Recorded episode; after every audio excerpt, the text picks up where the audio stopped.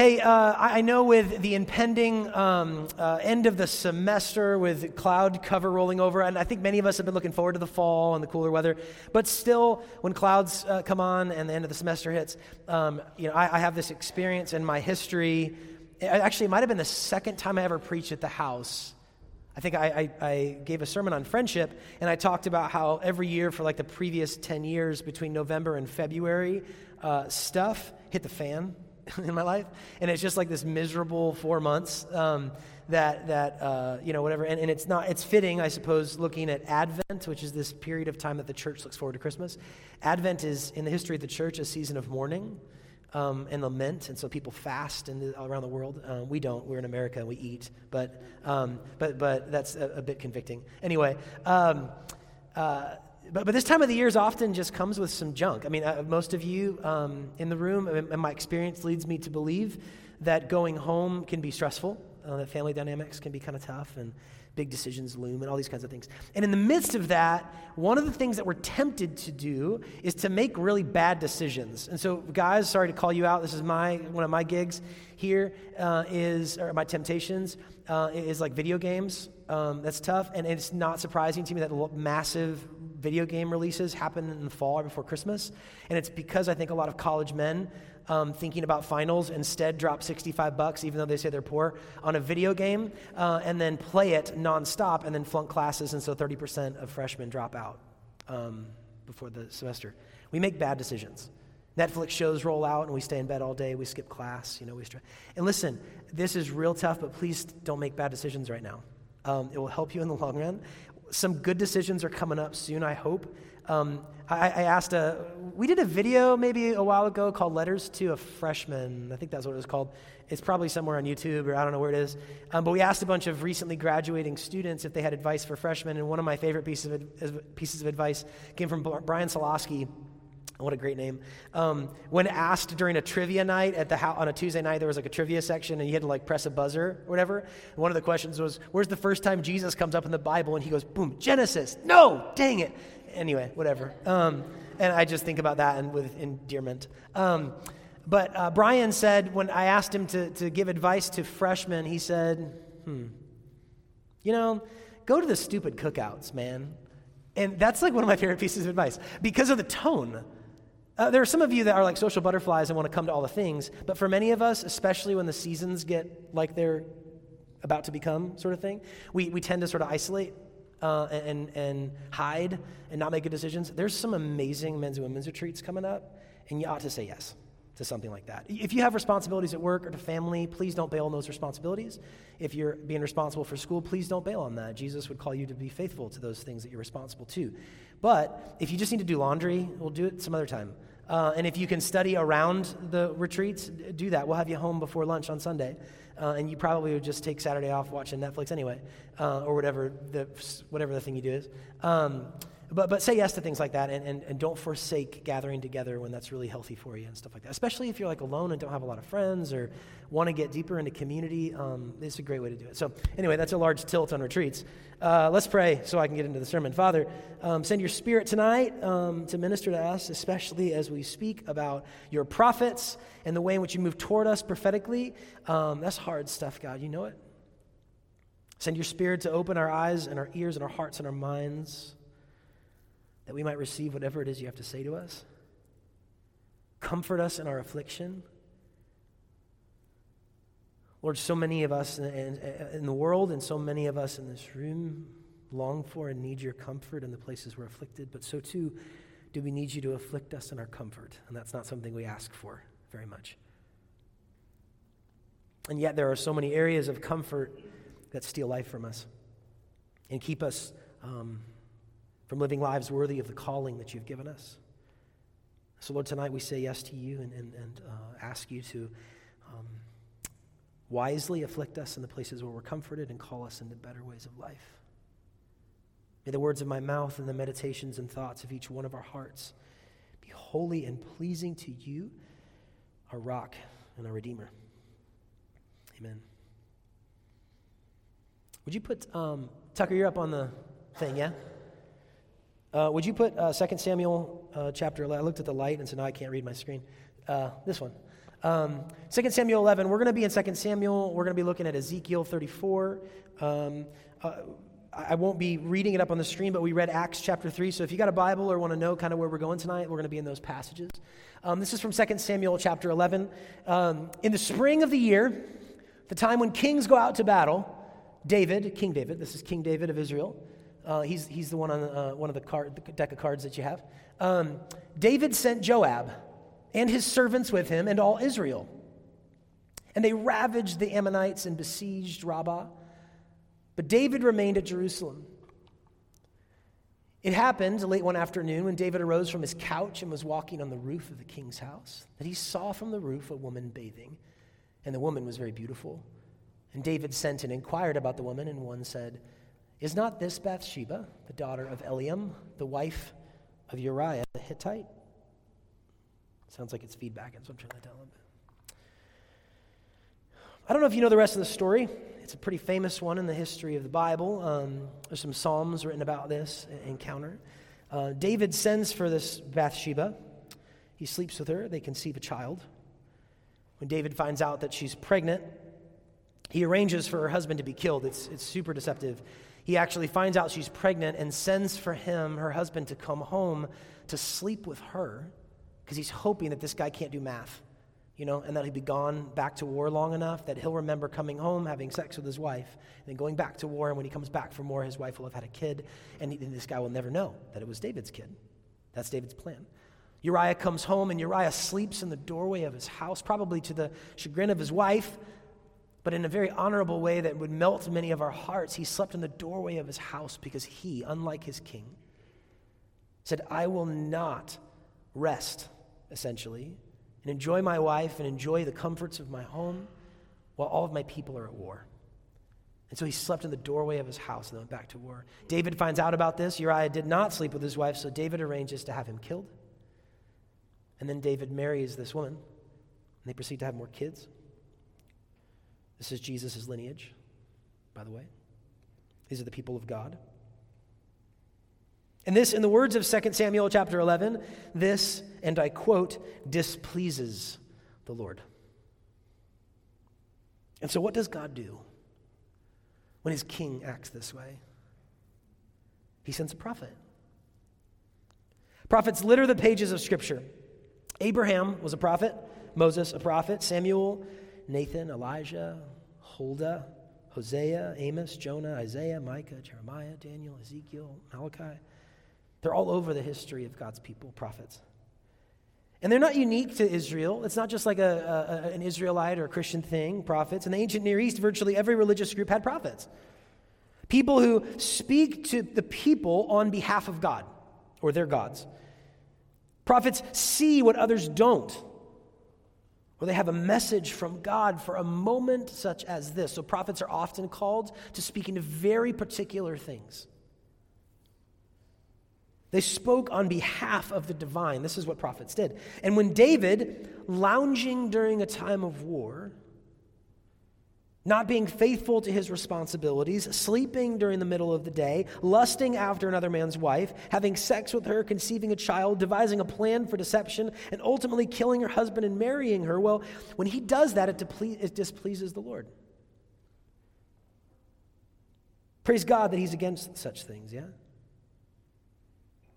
What does God do? What's his response to that? He sends a prophet. Let's look at 2 Samuel chapter 12, verses 1 through the beginning of, of verse 7. And the Lord sent Nathan, who is this prophet, to David. And he came to him and he said, David, he tells David a parable of sorts. You, can, you should imagine David lounging again, because this is what David is doing during this time, probably feeling some sort of weird conscience conflict with regards to what he has just done about all of this. If, if he's like any of us, he's probably hiding in his sin. And, and Nathan walks in, and David's the king, remember? Nathan walks in, and Nathan says this King David, there were two men in a certain city, the one rich and the other poor. The rich man had very many flocks and herds, but the poor man had nothing but one little ewe lamb, cute little ewe lamb, which he had bought. And he bought it up, and he brought it up, sorry, and it grew up with him and with his children. It used to eat of his morsel and drink from his cup and lie in his arms, and it was like a daughter to him, this little lamb. And now there came a traveler to the rich man, And he was unwilling to take, that was the poor man, now the rich man. There was a traveler who came to the rich man, and he was unwilling to take one of his own flock or herd to prepare for the guest who had come to him. But he took the poor man's lamb and prepared it for the man who had come to him, which means dinner. Then David's anger was greatly kindled against the man, and he said to Nathan, As the Lord lives, the man who has done this deserves to die, and he shall restore the lamb fourfold because he did this thing and because he had no pity. And Nathan said to David, You're the man. You're the man. I don't know if you can imagine this moment and how charged it would be. Nathan's very life was at risk saying this story. And this, this may be helpful to know about prophets, but we don't like prophets. As a matter of fact, people often want to kill prophets. You don't invite prophets over for dinner, you don't hang out with them. They're weird, eccentric, and it could be difficult to trust them in the moment. Who knows if their prophecies are correct until time bears out? And most of all, they say really hard things. If you are somebody who, who has some prophetic gifts, maybe you know this. If you don't, you should know this that most of your friends don't like it when you start getting on that prophet box. We don't like prophets. I'll argue in a moment that God always sends prophets for the purpose of blessing, but words of challenge almost always come first out of prophets' mouths. Words of affliction. Prophecy is always, in a word, it's always distressing. That's the best word I can think of because it's not always deconstructive. God sends his prophets to people in suffering and tells them things like, wait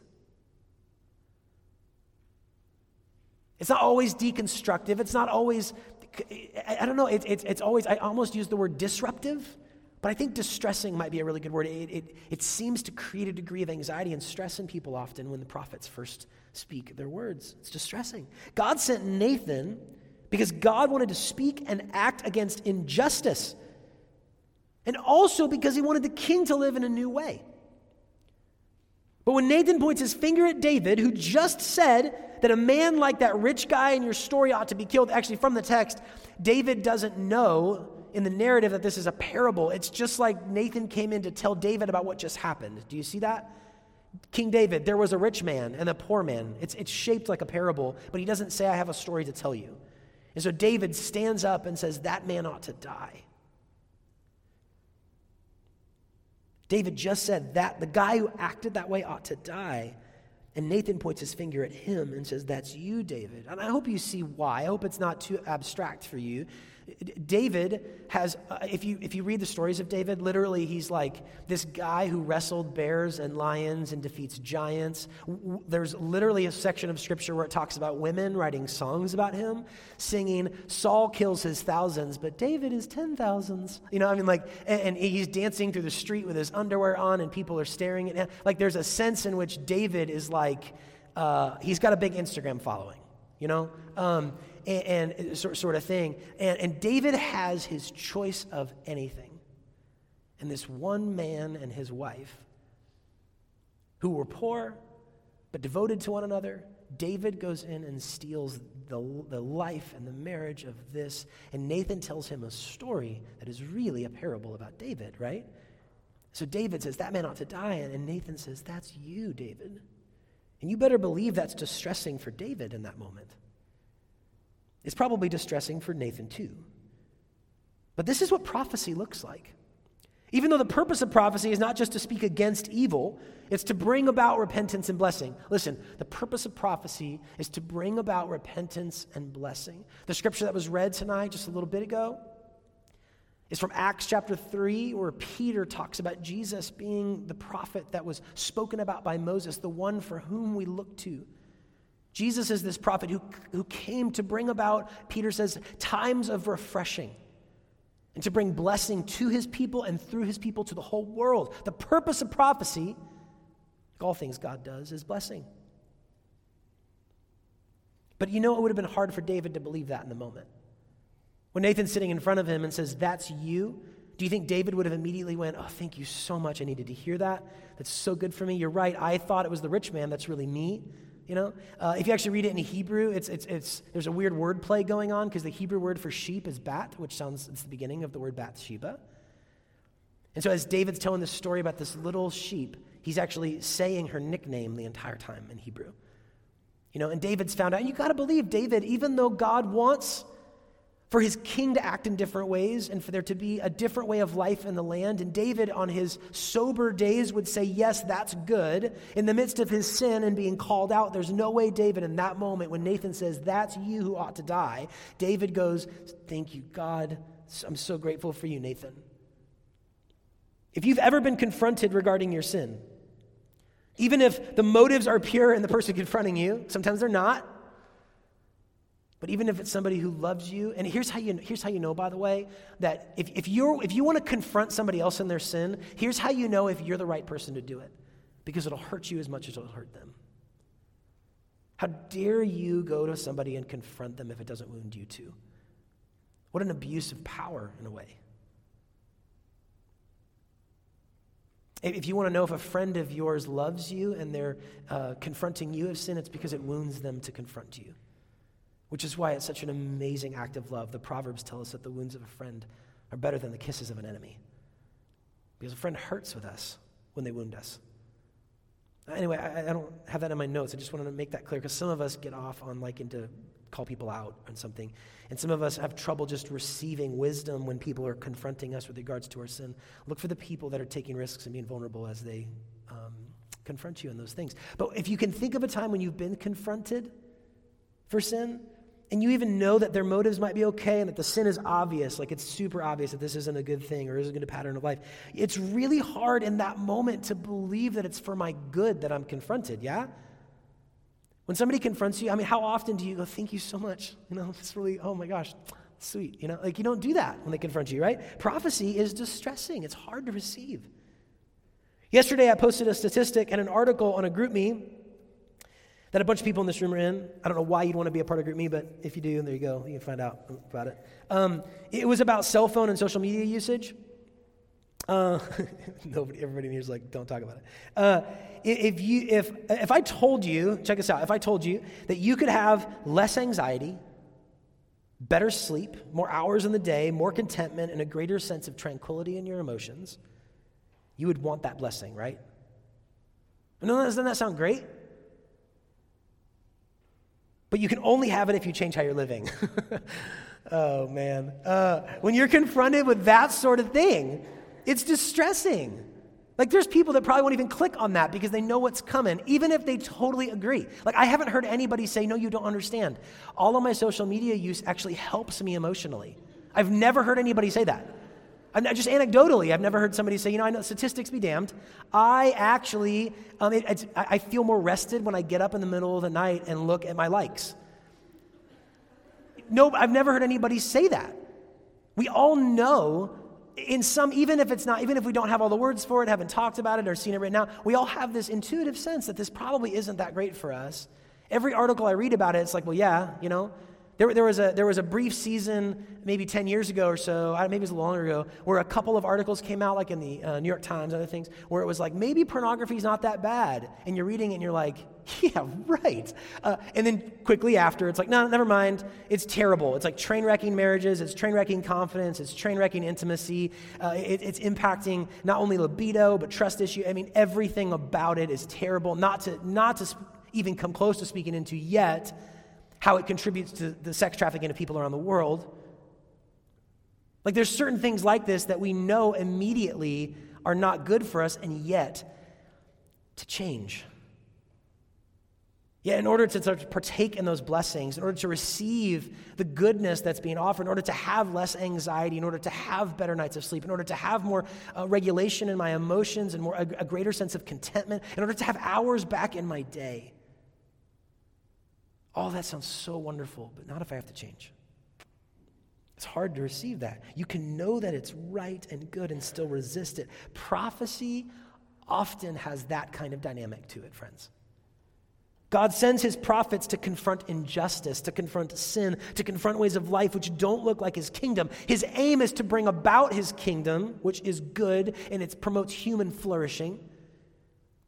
But he sends his prophets where things don't look that way. He sends his prophets against them, and people resist, right? A king who is using his power to avoid his responsibilities to abuse his, his power with women, to murder men and devise cover up schemes. Thank God that he is against those things. Yeah. Amen. But when we are in David's shoes and God speaks prophetically into our lives, it's distressing. It's hard to accept. When we're not being faithful with our responsibilities, when we harm each other with our bodies, when we cover up sin, when we do such things and God speaks against it, even if it's for our good, which it always is, we, we resist it. It's so difficult.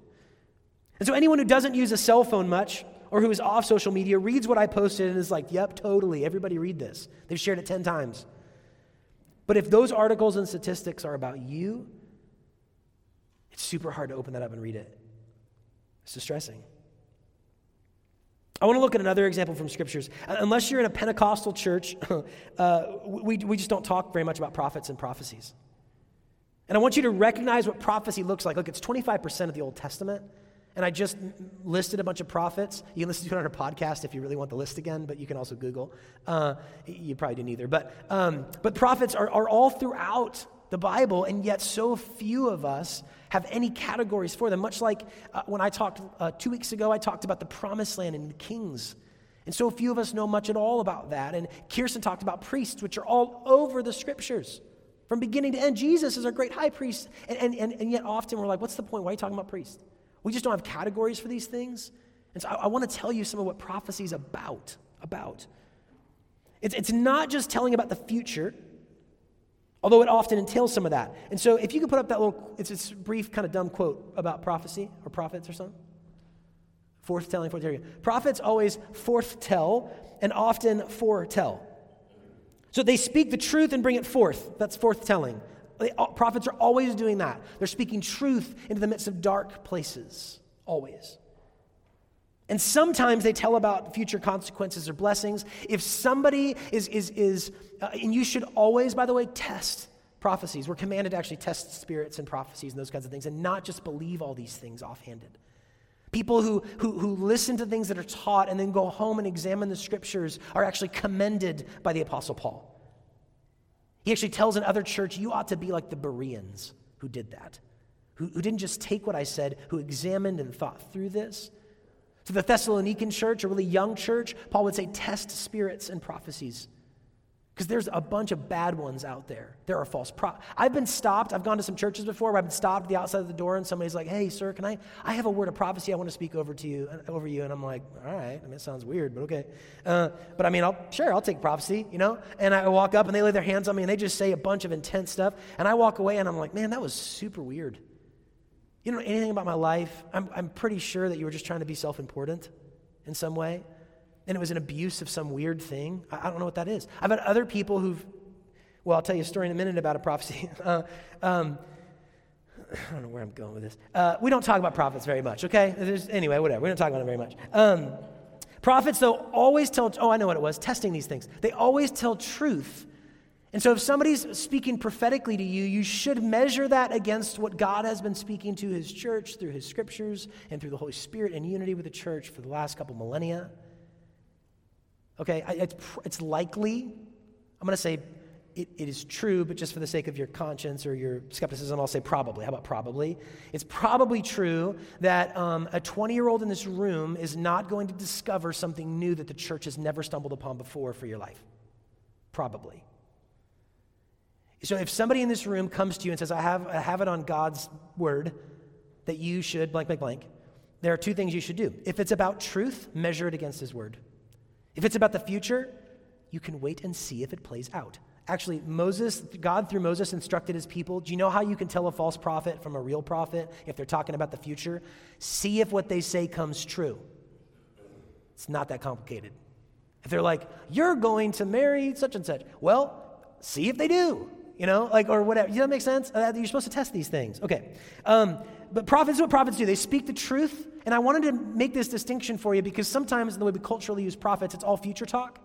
And there is some future talk in almost all the prophets, but it's mostly about the fact that they're bringing truth in the midst of darkness. And so, this example I'm about to read is from Ezekiel 34. This is a prophecy against the leaders of God's people. Maybe you don't know this, but almost all of the hard stuff in the Old Testament that spoke, and the New, almost all the hard stuff that's spoken is actually spoken to God's people, not to outsiders. And so this is one that's spoken to the leaders of God's people. This is not to outsiders, this is the leaders of insiders from Ezekiel 34. We'll just read verses 1 through 8. It goes on quite a bit, but um, I'll read it from the screen. I think I might have a different translation here. The word of the Lord came to me. This is to um, Ezekiel, the prophet Ezekiel. Son of man, which was Ezekiel's title, Jesus later picked up that title as well. Son of man, prophesy against the shepherds of Israel. Who, who's this prophecy for? It's against the leaders of God's people. Prophesy and say to them, even to the shepherds, Thus says the Lord God. This is a very formal prophecy. Ah, shepherds of Israel, who have been feeding yourselves, should not the shepherds feed the sheep? You eat the fat, you clothe yourselves with the wool, you slaughter the fat ones, but you do not feed the sheep. By, by the way, where are all those things coming from? The sheep.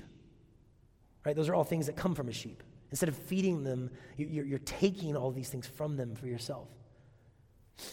The weak you have not strengthened, the sick you've not healed, the injured you've not bound up, the strayed you've not brought back, the lost you've not sought, and with force and harshness you have ruled them. Even in God's prophecy, you can see what God actually desires for his leaders to do and be like, yeah? Not those things. Let's keep reading. So they were scattered because there was no shepherd, and they became food for all the wild beasts. My sheep were scattered. They wandered over all the mountains and on every hill. My sheep were scattered over all the face of the earth, and none to search or seek for them. Therefore, you shepherds, hear the word of the Lord. As I live, declares the Lord God, surely because my sheep have become a prey and my sheep have become food for all the wild beasts, since there was no shepherd, and because my shepherds have not searched for my sheep, but the shepherds have fed themselves and have not fed my sheep. Tension, tension. Next slide. That's what tension means. There's, it's black. Okay, I'll read it to you on here. Uh, uh, let's see, where was I in the text? Because my shepherds did not search for my flock or my sheep, but cared for themselves rather than for the sheep, therefore, you shepherds, hear the word of the Lord. This is what the sovereign Lord says I am against the shepherds and will hold them accountable for my flock. I will remove them from tending the flock so that the shepherds can no longer feed themselves. I will rescue my flock from their mouths, and it will no, no longer be food for them. This is what a prophecy sounds like. I feel like this is a safe one, in part because it's not probably about you. Um, and so it's a bit easier to see the value of prophecy and why we should thank God for sending prophets when it's not about us. You see that? Like, like if you've seen a leader who takes advantage of their people and gets fat on them, how, how unbelievably unjust that is and that seems.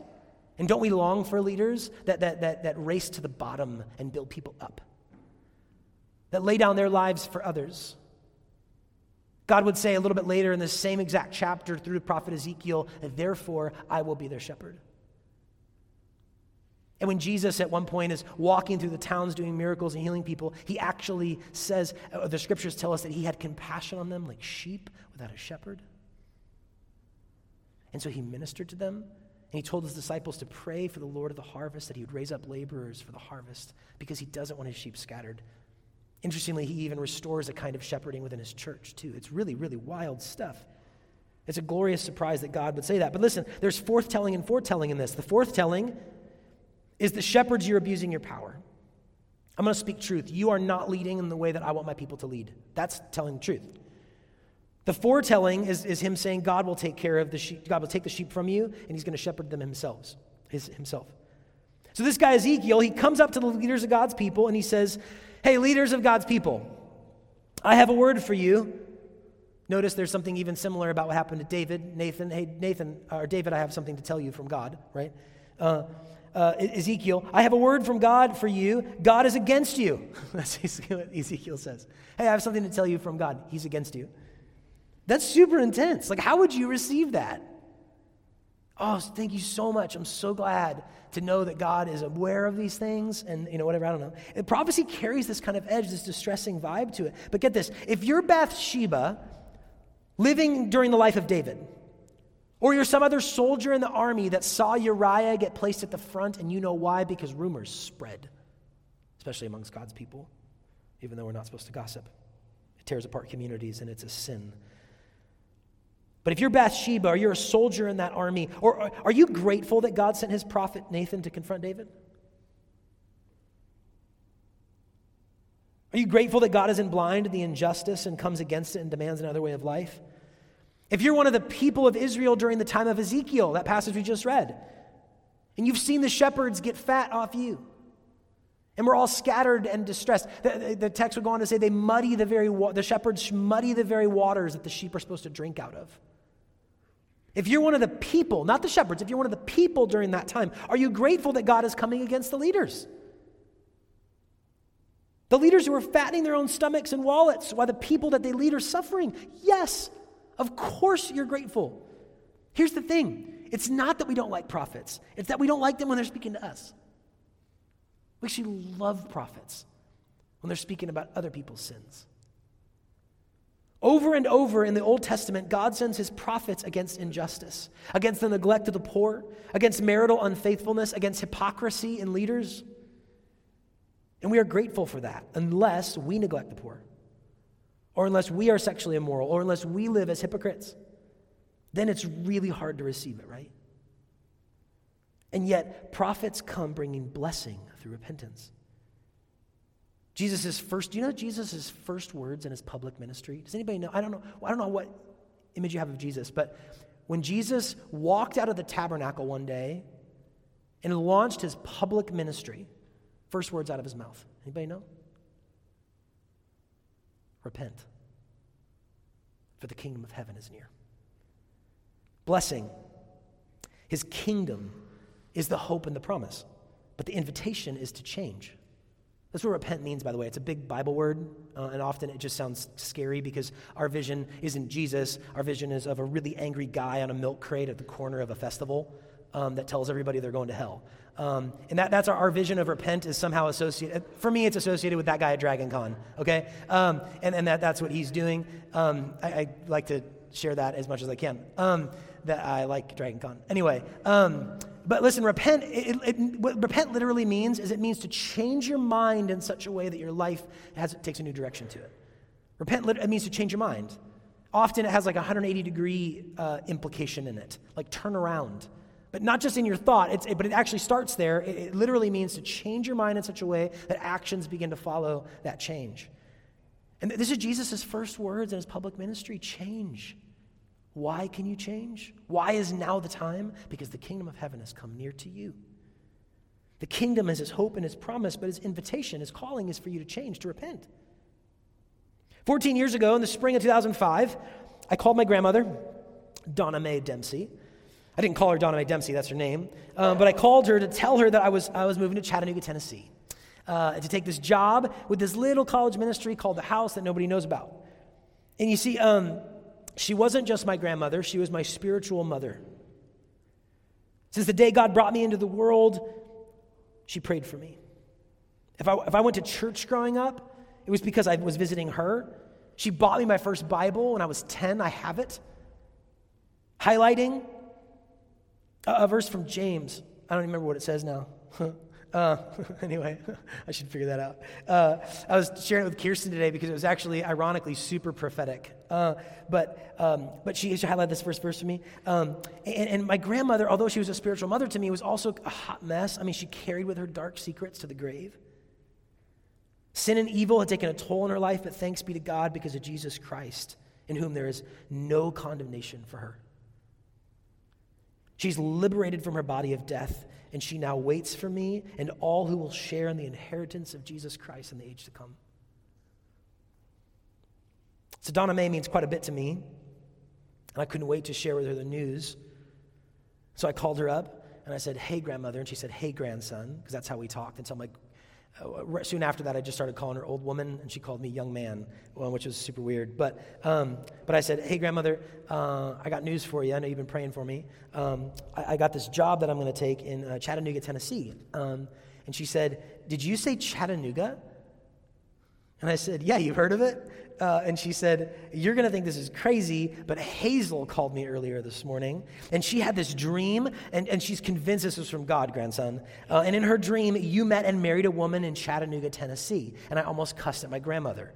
Um, because that's crazy, okay? Now look, Hazel was 96. Okay? Hazel, um, she met me at my grandfather's funeral, and she decided, because she met me at my grandfather's funeral, I don't know why, she, she decided to financially and prayerfully support my work in ministry. And I'd only met her one other time, other than my, fu- my grandfather's funeral. I went out to get lunch with her one time. Other, otherwise, it was just exchanging some thank you cards because she was financially supporting my pastoral work and ministry, right? I, I, she had no clue what I was thinking about doing in my life. She didn't know what the next step was. She, she just knew uh, that, that, that, I was in college ministry. I, I, don't know what she thought, but, uh, but she didn't know anything about Chattanooga, Tennessee. Um, and so this was just wild to me that this 96 year old woman had this dream that I would get married to somebody in Chattanooga, Tennessee, when I didn't even know the word Chattanooga was a word um, before I had decided this, and I'd never talked to her about it. And she called my grandmother my gra- that morning, the morning that I, the, the, I accepted the night before. And then the next morning, I called my grandmother, and she said, Oh my gosh, Hazel had this dream. That's wow. My grandmother's mind was just sort of blown, right? Well, for those of you that really want to get married in life, somebody having a dream from God telling you that you're going to get married might sound really rad. It wasn't for me. Uh, I was super distressed and upset. First, I don't even know if I believe in this sort of thing. But 96 year old having a dream about me uh, and uh, and Chattanooga was super weird. And it was hard for me to shake that. That was really uncomfortable for me. Second, I, I don't want to get married anytime soon, if ever. I, was at least like, really, I had this number in my head. If I ever get married, it won't be at least till I'm 30, maybe 35. Earlier, maybe if I want to have kids, I don't even know if I want to kids. Like, I was just like, marriage was, oh, and, and that was a lot of wounding from previous relationships. And I was like, done with romance, you know. Um, but I was I was not wanting this or sort of thing, right? And so and, and third, this Chattanooga gig was only one year, and I remember saying word for word, I don't want to get stuck in the South. um, uh, and so all of this wasn't encouraging for me. This woman who, who had this prophecy was not encouraging for me. It was confusing, and I felt trapped. This adventure I was so excited about all of a sudden felt like doom. So much so that I can still remember the feeling of seeing this on Highway 24. Will you uh, show that picture? I remember driving through Highway 24 and seeing that. And my, my, my whole body, my feet were hanging out the window of my Chevy S10. It was in cruise control, and I was driving totally unsafe. And I remember looking out the right hand side and seeing this sign and being filled with dread and praying. And my prayer was, Please, God, no. That was, that was actually my prayer, okay? And for some of you who really want to get married, that, that might sound so crazy. This just all was like, Chattanooga was supposed to be this like fun adventure I could tell a story about one day. And then I was going to like a big city. I had plans to go to this seminar. I had all these things, you know? And then this old lady had to have a prophes- prophecy for me, you know? And so I remember seeing this sign, and I was so frustrated, right? Because you see, to me, the prophecy that came through the dream wasn't comforting, it was afflicting. It disrupted my life and my dreams and my comfort. It made me question my plans and it brought me to pray and, in the end, to open my hands up to what God had in store for my life.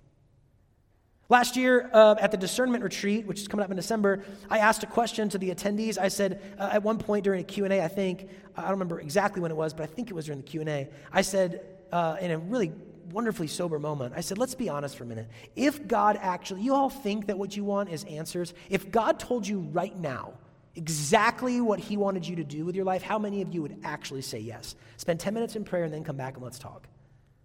And I don't think a single person said that they would say yes. That they all had this moment, it's like, maybe it's not just direction that I'm waiting for. Maybe I would resist it if He told me what to do. Maybe if God gave me the answers I'm looking for, I would still resist. Maybe.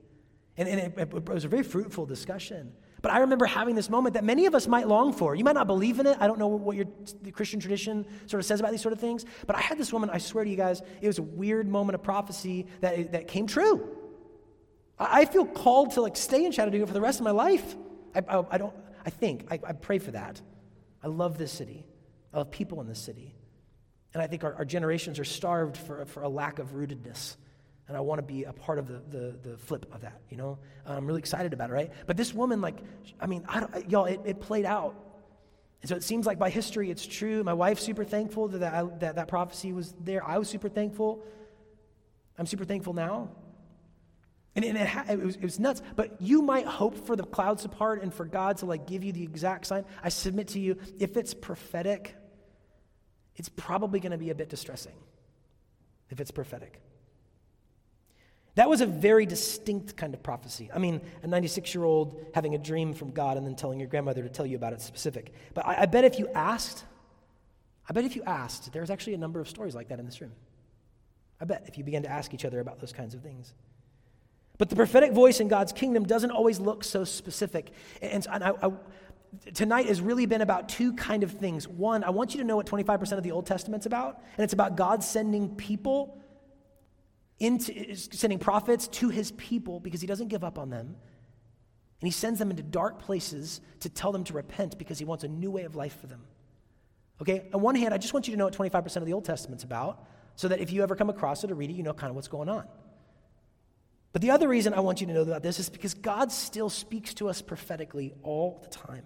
And it doesn't always look like somebody having a dream. Although, right now, if you've heard reports coming out of the Middle East, tons and tons and tons, like the majority of people who are becoming Christians in the Middle East are becoming Christians because of, of dreams. Because of dreams. Um, so, so maybe it just doesn't look that way here for us. I don't know. But, but God speaks prophetically through his word, taught and proclaimed. He speaks prophetically through friends who keep telling you the same thing over and over and again, but you're not listening. He speaks through trends and themes which seem to come up again and again in our life. It's distressing and disruptive, but God is moving toward us always for our good. And so there's this question I want to pose to you what if, when you are experiencing frustration with God, what if when you're experiencing resistance from God? What if you're experiencing that precisely because He does love you and He's doing prophetic work in your life? Friends, God never gives up on His people.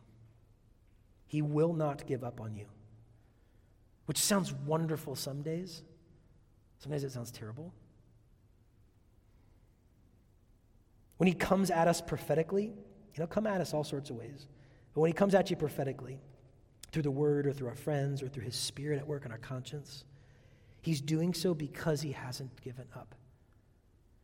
Because he loves us and is eternally bent on offering us his kingdom and leading us into new ways of life. It is precise. This is not hard for us to believe uh, at an outside perspective in different arenas. It's the greatest athlete on the team that gets the most amount of attention and focus and work. It's, it's the student with the most potential that does the hardest work, right? It's precisely because I love my kids that I don't leave them alone. When one of my kids, I have one kid right now that is um, really hard for my wife and I, honestly. She's just really hard. She loses it almost every day. Her teacher's like, she's an angel. And we're like, not at home, you know? And, and that's okay. The home should be the place where you don't have to have it all together, but it's really taxing and tolling. And this kid, I mean, is like screaming and throwing herself on the floor and almost bringing herself to the point of throwing up, and there's nothing that comes down. And it's so, you, you got to understand, it's easier for me to say, go to your room and shut the door and walk away. It's easier for me to outsource her to the public education system. It's easier for me to throw her into the youth program at my church and say, you teach her how to follow Jesus. Do you understand that it's easier for me to leave? And that's precisely when she should be worried is when my wife and I give up. We won't. But if we did, do you understand that, that would be the really hard sign? The fact that I'm in it with her, the fact that I might be saying hard things to her, the fact that I'm, I'm, I'm moving toward her even when she says, she, she, says lots of things, good night. Uh, but like I'm doing that. It's hard for me, it's hard for my wife, but we, we love her and we will not give up. We will not give up. And we believe part of what's actually good for her, and it's so fa- fascinating, at that age, there's just something about grudges. They don't get held as long. There's more resiliency at that age than there is for many of us. The wounds just don't seem to cut quite as deep in weird ways, right? And so it's so fascinating. Like, I, she's, she's not even six yet. And, and she has these moments where she's like, I want to be alone. And later I'm like, Did you really want to be alone? And she's like, No, not really. You know what I mean? And like, she's like really thankful that we don't give up and that we move toward her. And, and, and you, I don't know if you've developed a taste for that yet with the Lord. Because my suspicion is tonight that for many of us, when we experience the Lord coming at us in prophetic ways, that we think He doesn't like us. But I think it's precisely the opposite.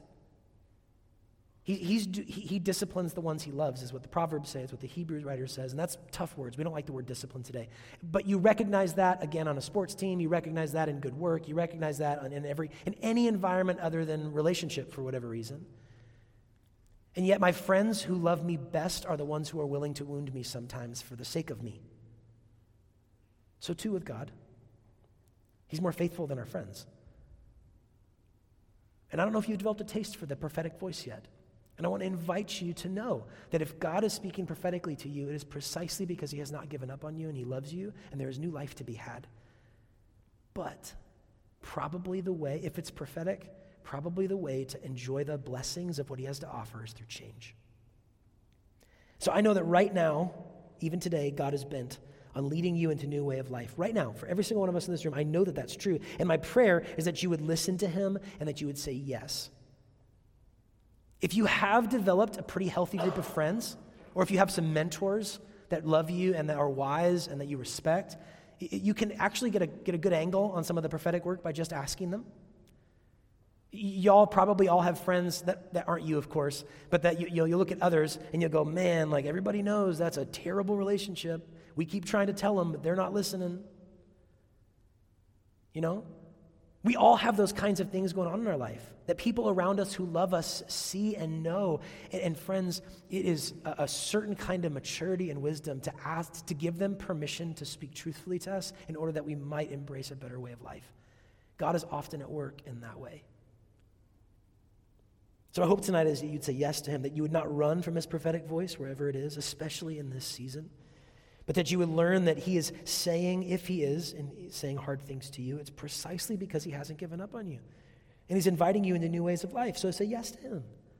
To Jesus, who promises to never leave or forsake you, and who loves you enough to enter into the mess with you and to speak truth to you and to offer you His kingdom.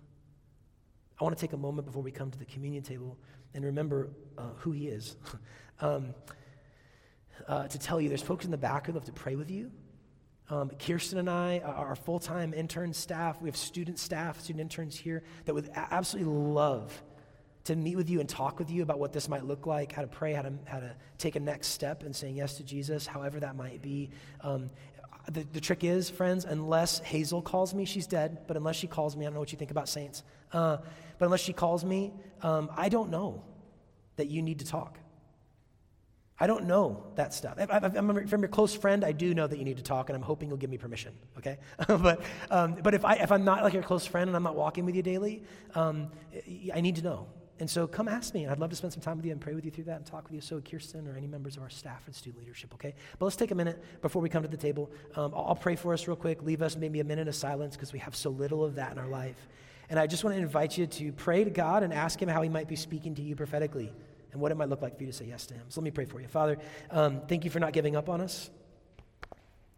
Even for your hard words, Lord, I, I, I know that um, from my own experience, it is uh, hard to say yes to you right when you speak those things. I pray like, um, like an acquired taste, that my friends in this room are able to um, begin to more and more know what your voice sounds like to trust that you are for us and not against us. And that if you're for us, who in the heck could be against us?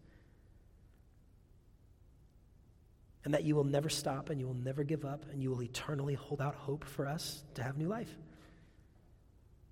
Help us to trust that and know that, maybe especially in uh, th- this sacrament of communion. Right now, in the next um, few seconds of silence, would you send your spirit? to draw near. And may every single one of us know that if, uh, if we are convicted by anything, then it is your spirit who's drawn close already. Um, if there's somebody that we need to be speaking a, a prophetic word to, help us to do that in wisdom and in love and not from positions of safety.